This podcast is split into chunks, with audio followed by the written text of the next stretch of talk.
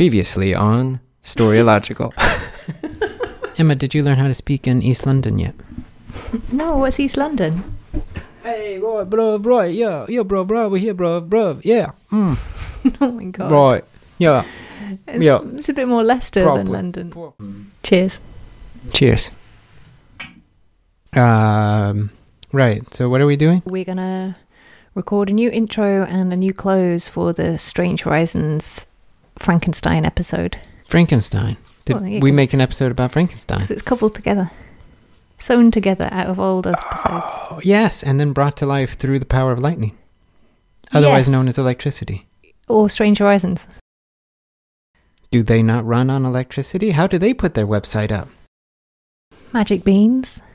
Is that how it works? Yeah. Is that like a genre thing? Is it like all the f- the fantasy and sci-fi mags have a different yeah, it's like Disney fairy dollars. Tale tool. they, a they what? Use, it's like Disney dollars.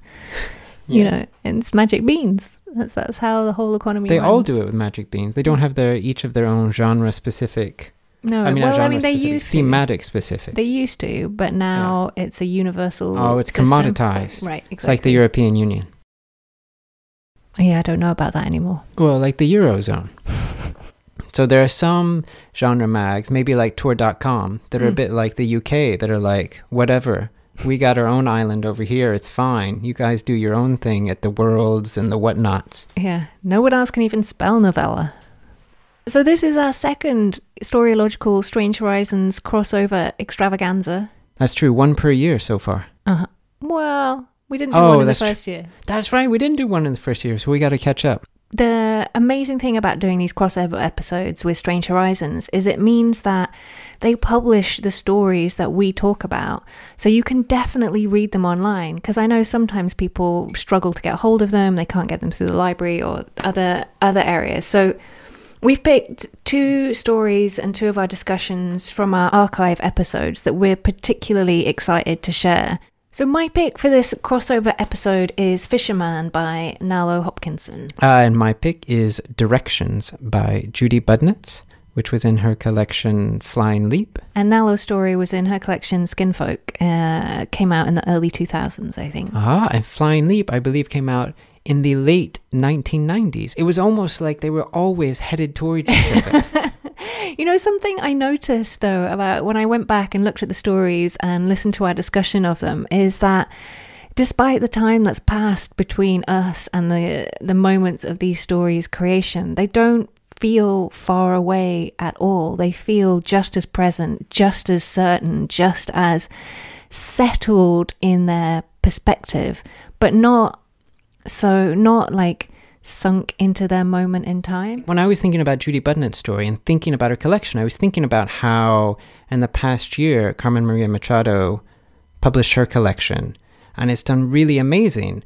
And I was thinking, God, I hope that people that, that love Carmen's stories can find Judy Budnitz's stories. And I'm glad that this, this crossover we're doing with Strange Horizons is going to put Judy Budnitz's story and name out there to an audience maybe that hasn't encountered her before. Right, because she hasn't had, she hasn't put anything out for a while. I don't know if she's even still creating. I believe uh, some operas and, and things have been made based on her work. Oh, I thought you were going to say she's writing operas. I was like, wow, what an amazing uh, transition.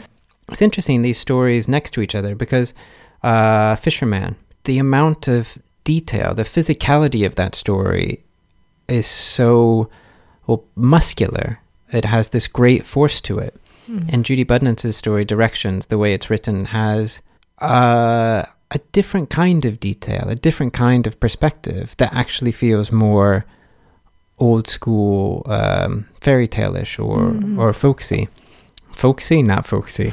One of the joys of doing Storyological is be, being able to talk about stories in a way that is diverse.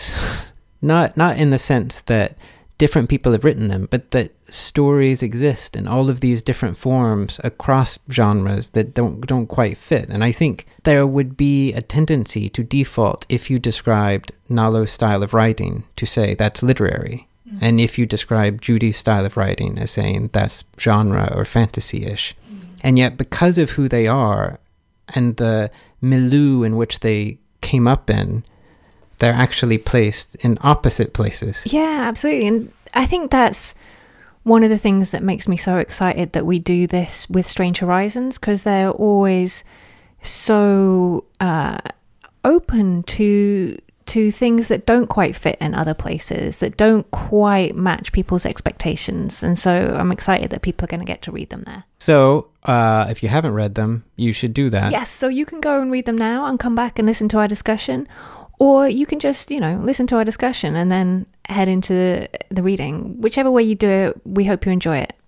This is Storyological, a podcast about amazing stories that we kind of like. I'm Chris Camarude. And I'm E G. Kosh. My pick for this week is Directions by Judy Budnitz. It is a story in her collection Flying Leap, which came out in nineteen ninety-eight, and is an amazing collection that everyone should read, uh, probably yesterday. Just go back and sort it out. Yeah, yeah, yeah. I mean, we won't know. You can tell us who read it yesterday. Directions is a story that begins in this manner. This is a city of many faces. It folds itself into dark corners. It stretches out its fingers of neon signs and asphalt. It unrolls itself like a magic carpet. It changes from day to day. It had a heart that beats in the center, though no one knows where the center is. This is a city of paths and destination.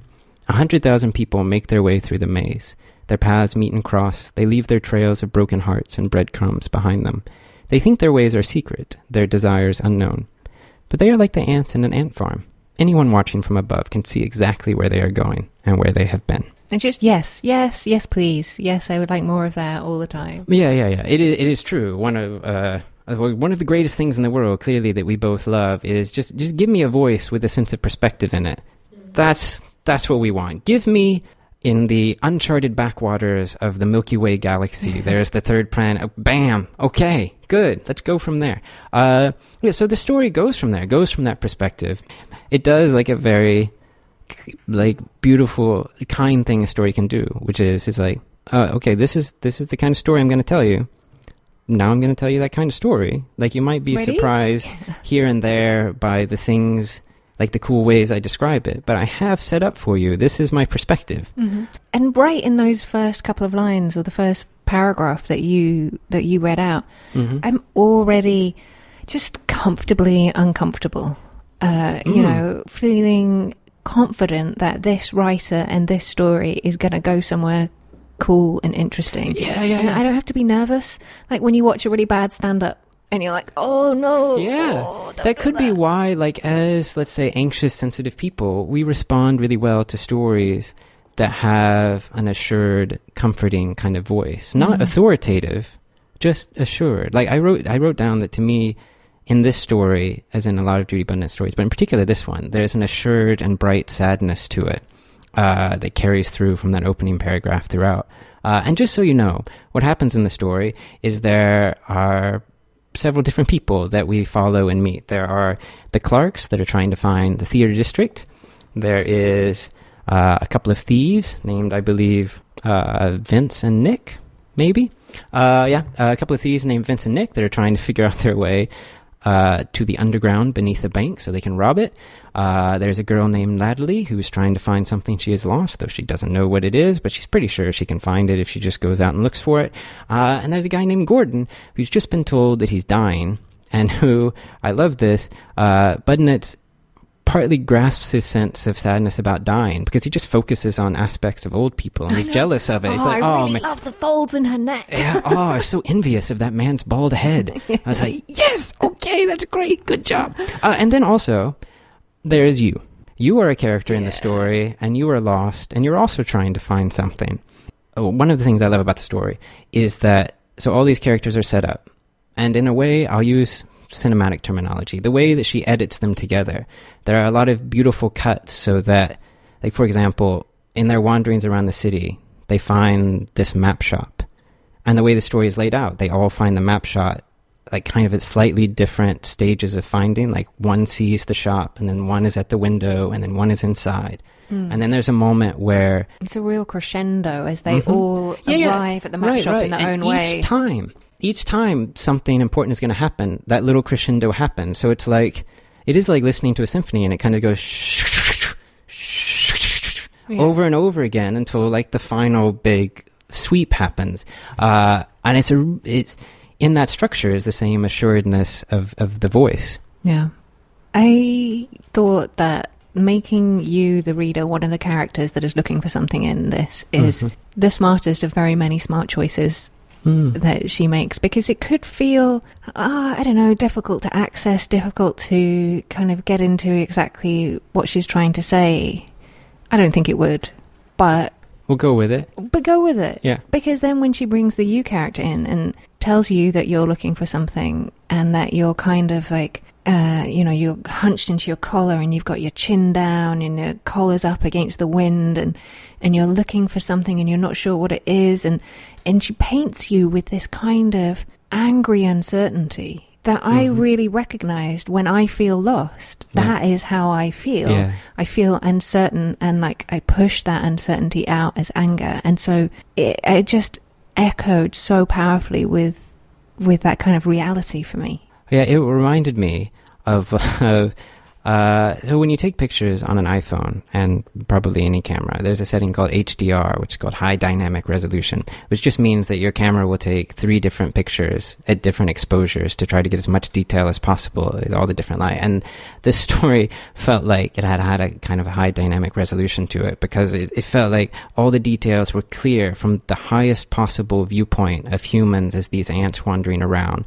down to, like what you say, a kind of perfect encapsulation of of what it feels like to be lost in yourself, and also the details of, like, yeah, the person that was looking at the bald wrinkles, but also the conversations between the Clarks are rendered with a lot of specificity that is that is lovely to look at. I think you're you're very is like it's so right, the that second person perspective, the you. There's something, let's just say, extraordinary. Uh, something extraordinary about what you just described and how she renders it in a kind of ambiguous detail. Mm. So it's like a perfect kind of pop song in that it gives you the sense that you are that person and you have that emotion, but it never gives you so much detail that it pushes you away. Mm. The other sections with the other characters, it gives you enough detail that you can see them and believe in them. Yeah, but you can in the see them as other. Yeah, you can see them in other, exactly.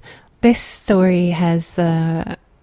wonderful chorus in it, in the same way as Violet Wild that we spoke about last time.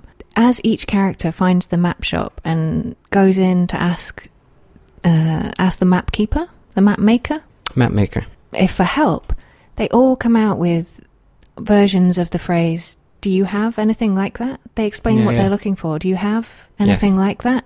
And as the third and the fourth and the fifth time that it's said, it starts to feel like this desperate cry yeah, yeah, that yeah. it just lives in all of us like a silent scream. Do yeah. you do you have yeah. anything like that? Can you can you help me on my way? yeah. Uh, and part of it is just delight that they each get a different map. Mm-hmm. Um, part of it, uh, I mean, yeah, it, it can mean something allegorically as well. Uh, it's true. Uh, partly, I'm just so delighted by the different ways that the map maker gives you a map. Uh, one, the the Clarks get a map that just gets torn away by the wind and they have they to chase, chase after it, yeah. it. And the That's lady cute. in chasing after it discovers a balance that she hasn't found before in her life. Gordon gets a map uh, that doesn't exist because the map maker's like, I don't have the map you need. Some, it's somewhere out there in the world. You'll find it when you need it. Oh, yeah, I could just keep talking about the different maps because I love it. But I do have something else I could say. Go on. Are you ready? Um, so we've, we've talked about the voice. We've talked about the editing. Something else I love that is small but ubiquitous in the story is just layout, by which I mean in the story, it doesn't follow the convention that dialogue is broken out into a separate paragraph. Right, it's very the, verbal. The dialogue is kept inside of the paragraph. And I, at first when I read it, I just I kind of notice it in passing. It's something I like doing in my stories, but I don't really, I'm not thinking about why she does it at the time. But then after the story, I was thinking about it, why, and I thought, well, it's almost... in a sense, it gives it, on the one hand, that sense of God perspective, because you're so far above everything that these people's voices aren't really as separate as you would see in a regular story. They're all encapsulated. Um, and so as part of that, it, it, that is like at this distance, um, how people look, how they talk, the city they live in, the things that happen around them are all part of one whole thing. Mm. Which is what she's describing at the beginning of the story as well. And it's just so small, but so perfect, because when you look at the page, you just see these distinct blocks that are whole and unto themselves. Yeah, like city blocks, yeah. For, for me, that, including the dialogue inside of the paragraph, was m- had much more of a feeling of making it an oral story. Like she's mm. sitting next to us and telling us this story about these people and their search for the map maker. Yeah, yeah. And and that too was another thing that just brought me right up into it. We know how you're saying that you love the second person perspective and you love that sense of it being a story told to you. Um, I love how, in a way, she, she tips her hat to it at the end of the story because, you know, as as we do, we, we, if you don't want to know the end of the story, you can press pause and go read it if you want to, whatever. At the end of the story, uh, you know, everybody's kind of found their way to the place they wanted to go in whatever roundabout, unconscious or conscious method. And the map maker is looking at it and he gets kind of happy and smiley and dreamy and falls asleep and knocks over his ink and it spills all over the map. Rather than saying all of these characters' lives took a glorious, disastrous, unexpected turn. That's not the way that Judy writes it. Judy writes it, spills all over the map and all your lives take mm-hmm. a glorious, disastrous, unexpected turn. So it reinforces that sense, like you said, that she's sitting there with all of her readers who are reading the story in one specific place and time and delivers that last line to all of us. It really, like as we're talking about it, it makes me wish that, that she would just come to London and, yeah, and read the story. Yeah, we could hang out and she could read the story. We'd be like, hey, hey, Judy, could you, I just, look, I don't want you to sign this book, but could you just read from this page to this page? the one the one aspect of the story that I had questions about or that mm. didn't feel as compelling to me was the fact that I think it's Gordon and Natalie, two of the people who are looking. What they end up with maps to is each other, and they find each other as being part of, you know, the next stage in their lives. And while that was kind of cute that they, you know, it was, it was nice in a structural way, I never really got that sense that it was the exact right thing, why they were each other's perfect match at that moment. Mm, yeah. Yeah, I'm, I can understand that. Uh, I think... that because of the perspective that she has taken, uh, it's like asking, why do Mister and Missus Clark need a map that runs away from them? Why do the two thieves need a map that takes them to the underworld? From the story's perspective, it doesn't matter why they need it. That's just what they got. And so oh, I'm with you in a couple of senses. One is I think that we're always suspicious of something romantic happening in a story, particularly now at this point of our lives. So... when the two thieves... you make it sound like we're super cynical. Yeah, I think, in general, a lot of people... I think, to speak ridiculously broadly, uh-huh. there may be a, a rise of earnestness, but I think that's just me. I just don't care anymore. I don't care that some people are cynical about romance. True love exists. It happens. Also, everyone dies and has cancer, and there's a lot of pain. And mm-hmm. often true love only lasts for five seconds. Doesn't mean it's not real if it only lasts for five seconds. That's, in fact, one of when the great definitions of true love. When you a great story called Five Second Love? I think all of my stories are basically that. um, they're all about a moment of love that either happens right at the end or right at the beginning, and you're either unraveling towards it or unraveling away from it. And so, yeah, I I enjoyed that there was only two characters that came together rather than a feeling that all of the characters intersected. And I just, I just at the end of that section where Gordon and Natalie find each other, Judy, the narrator, writes, says, "She is a country he can live in. Here is a place he can be."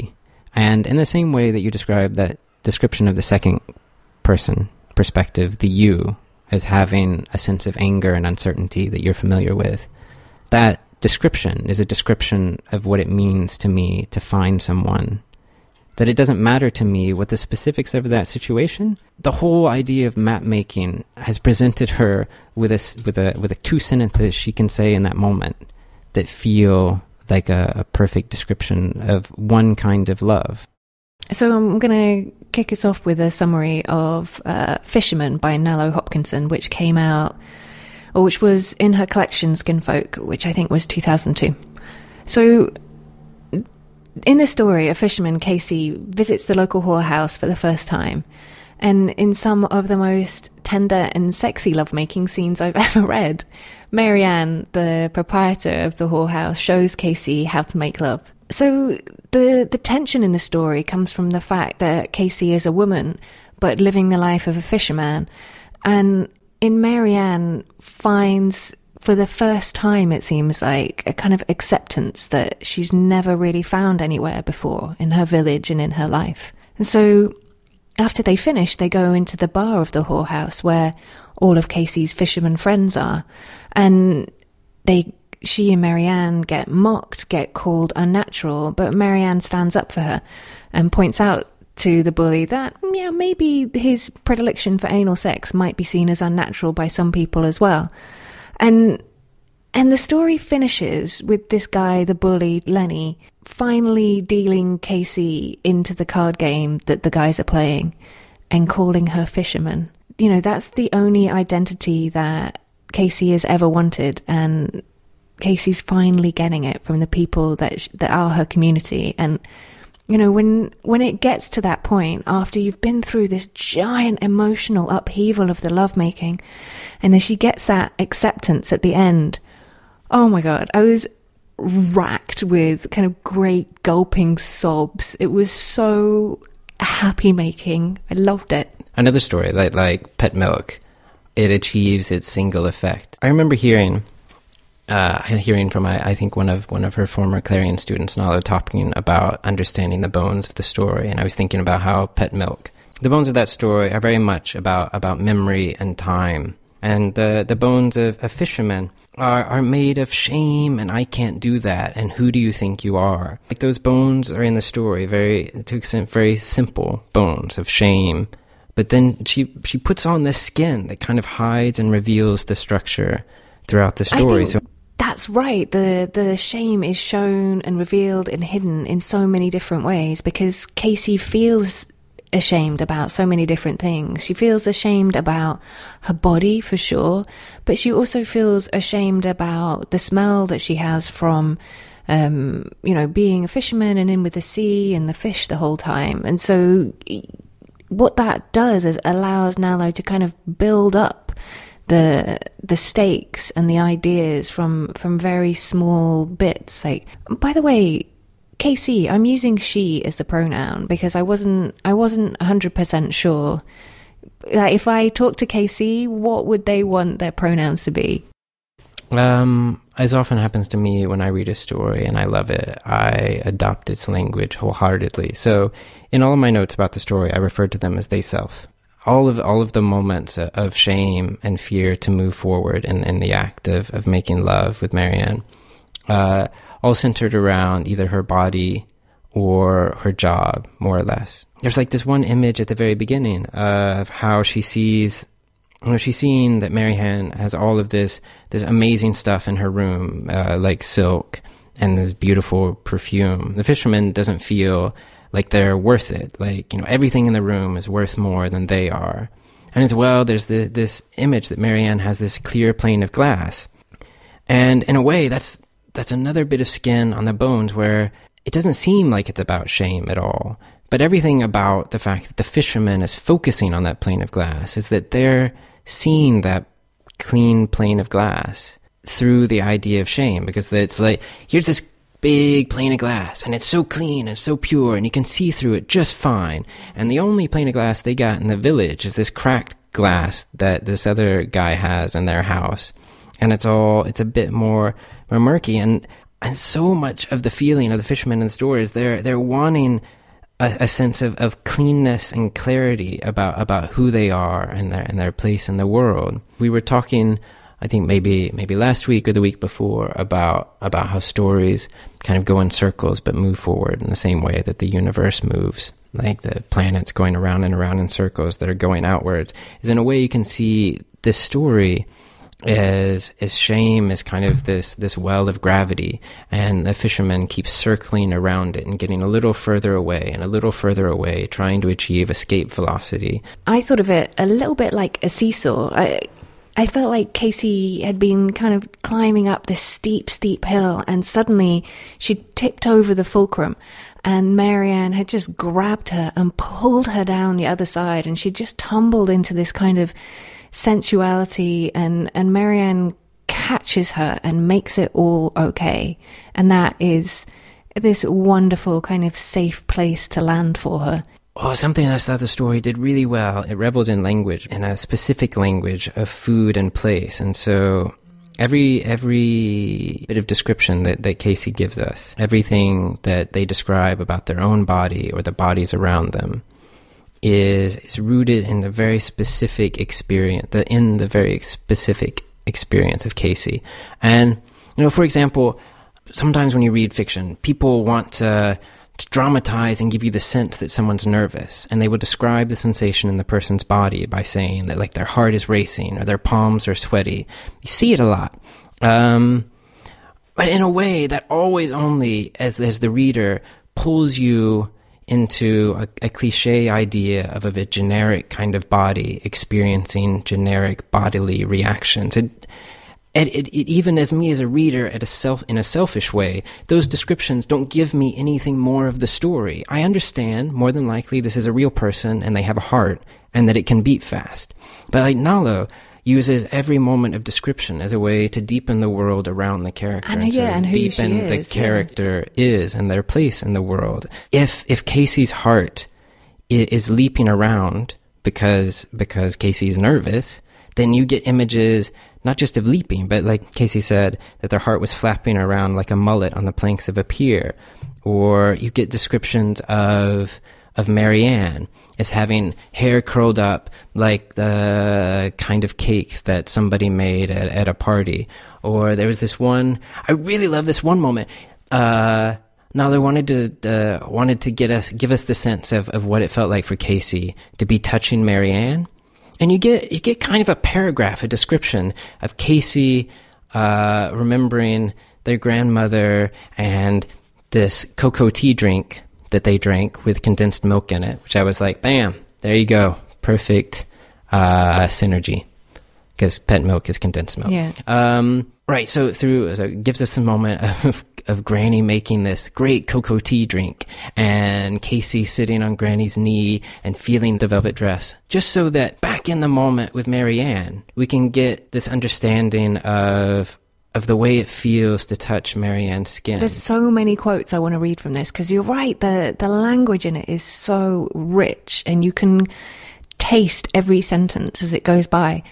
Um, so this is a little section from early on in their lovemaking. It says, my breath only... I'm not going to try a Jamaican accent. I think that would be a, a bad situation for everybody. Uh, so, my breath only coming in little sips. I feeling feverish.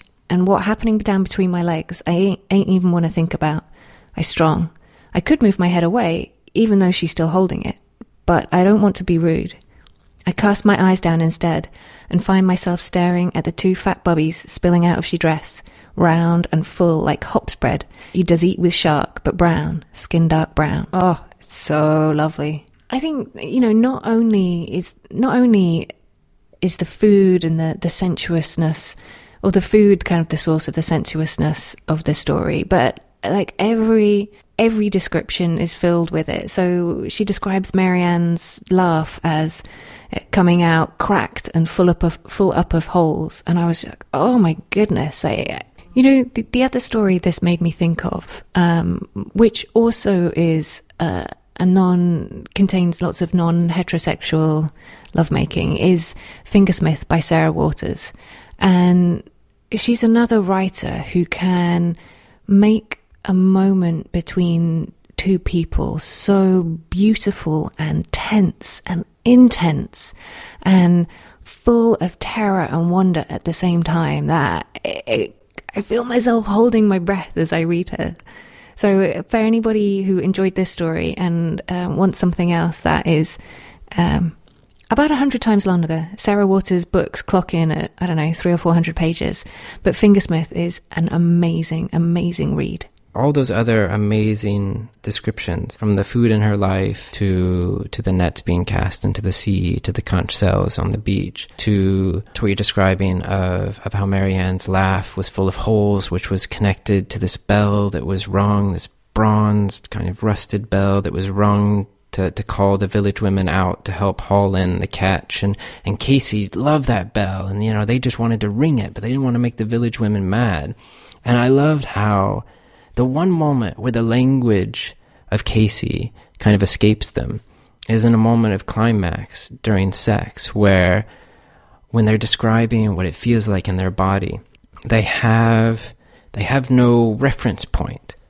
So suddenly the description of the body is just that the buzzing is like something. What that section made me think of when you're saying, you know, she she forgets her words, is exactly that. She, in that moment, she forgets to be self-conscious about this body that she finds awkward and big, and um, she just describes it delightfully as boobaloops clumsy. And but in that moment, that's not who she is. Marianne has shown her how she can be, you know, how she can ride a storm. Though that, that description of it, of it being like lightning or riding the storm is the one place in the story where, like, when I say the language es- escapes uh, escapes Casey, is like it, it becomes the, the cliche. It becomes this kind of reaching for for words and, and, and, and feelings that are more like you would get from, I don't know, I don't know, but they're they're... They're generic in a way, and yet it is though that claiming of a kind of generic joy of, of sex and making love is triumphant and placed there in the story. You feel the triumph of like, yeah, I can ride the storm. Um, and for, for me, like the, the reason why it was so important for the story, why it worked so well for the story, to be grounded in the potential reality, is that shame generally sits very close to your body. And that in a story where you're, where you're talking about, about, about shame, you don't want it to be a story where it feels like you're, you're modifying things off the ground. You're using language to lift people out of themselves. You want to, you want, and what this story does is it's placing people very firmly and joyfully in like the gorgeous salt suite kind of self. That's why I feel I felt like it was so triumphant that in the climax was the moment where, where the shame and the body dropped away for a minute. A side note, I love how part of the, of the of, of that that circling back around shame and moving forward was a moment where where Casey could say, uh, "I don't want your fingers inside me. That's not who I am." And not to be about describing a shameful experience, but to be about, this is my body and this is what feels comfortable, and to be able to describe it like Casey did in a very clear way. It's like, you know, I am not a glove for you to wear, and Marianne to just return it as she does so often in the story, which is to take something that could feel shameful or wrong or awkward and give it back to Casey in this kind of shining, beautiful, uplifting, all the way back to the very beginning. Again, like putting skin on the bones that both hide and reveal. As Marianne brings out the shell and says, oh, the shell, you know, it smells like the sea. It smells beautiful and it's amazing, and gives it to Casey, who feels like the sea smells like work and dirt and something wrong about it. Oh, yeah, that that that moment when Casey says, no, this isn't for me, I think is a perfect kind of baseline for the story, or it helps it helps it feel like something other than Marianne's just taking her on this journey and doing whatever she wants. But, you know, it helps us ground ourselves in Casey's desire. Like, yeah, she is choosing to go down this path. She is choosing to have this physical and, um, and physical intimacy and emotional release with Marianne. It's not just being done to her. I think the only other thing I want to say about this story is, ah, oh, damn, just read it. It's amazing. There's no way our discussion can can do it justice, really. So uh, it's in Nalo's collection, Skinfolk, um, which is a book full of wonderful stories. Uh, but this is the standout one for me. Thanks for listening, readers. If you have stories that you think you'd love to hear us discuss on a future episode, please hit us up on Twitter. We are at Storyological. Which is story. Like the word. Oh. Like the letter. And logical. Like Aristotle.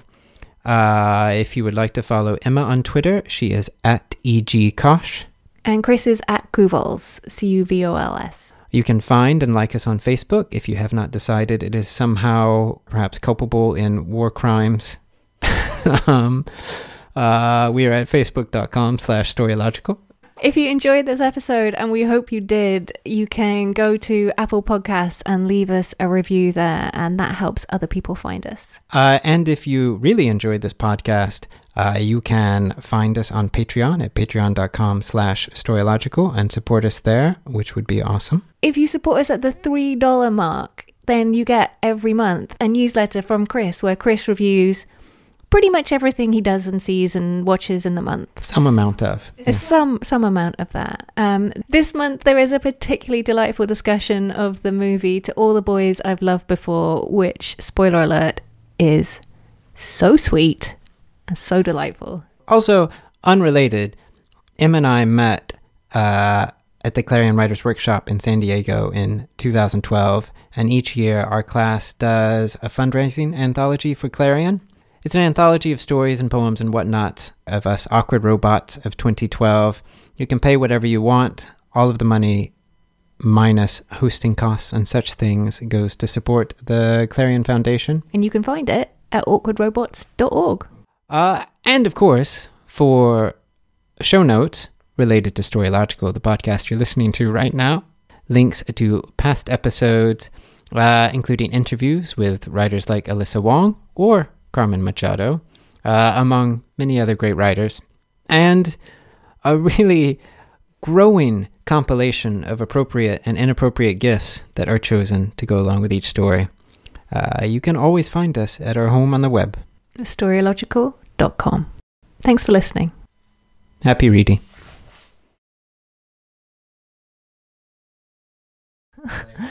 You can talk about pretty much anything and make it seem like there's a logical structure behind it. Yes.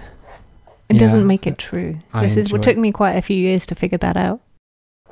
Well, I mean, from, from that point of view, you could say that. You could say the other the other point of view as well. Sometimes it's accidentally true. No, the the truth, for the most part, is is a bunch of stuff cobbled together that people think makes sense, and so they say it's true. Right, right, and it, the truth truth is just a way of uh, of putting the stitches uh, together in a way that is pleasing, or so it becomes invisible, and you can no longer see the the yeah. way the different parts have been sewn. I can imagine people feeling that there's some word drift here. Like I, I do happen to find it easier to separate true and fact, because I find true has a nice ring to it that sounds like what we mean as humans when something is true in our subjective sense. Right, like in a kind of a, like, emotionally real? Yes, yes, and also, like, consciously real. Like, I was talking to one of our friends, Pip, he was talking about something, and I was like, you mean the way red corresponds generally to a wavelength of some gobbledygook, and mm-hmm. we can measure that, and it's always the same gobbledygook wavelength right. number. But people's experience of red, what is true for them when we say red, is presumably Shifts. different for every single individual. Hmm. Like yeah, I think they are. I think they are different things, because I think sometimes facts aren't true. Right? You can say you can you can state two facts, and by their proximity, try and imply. Uh, correlation or causation, but there is no truth in that. Or maybe there is truth in it, but there are so many confounding factors or intermediary steps that it's, for all intents and purposes, untrue. Yeah.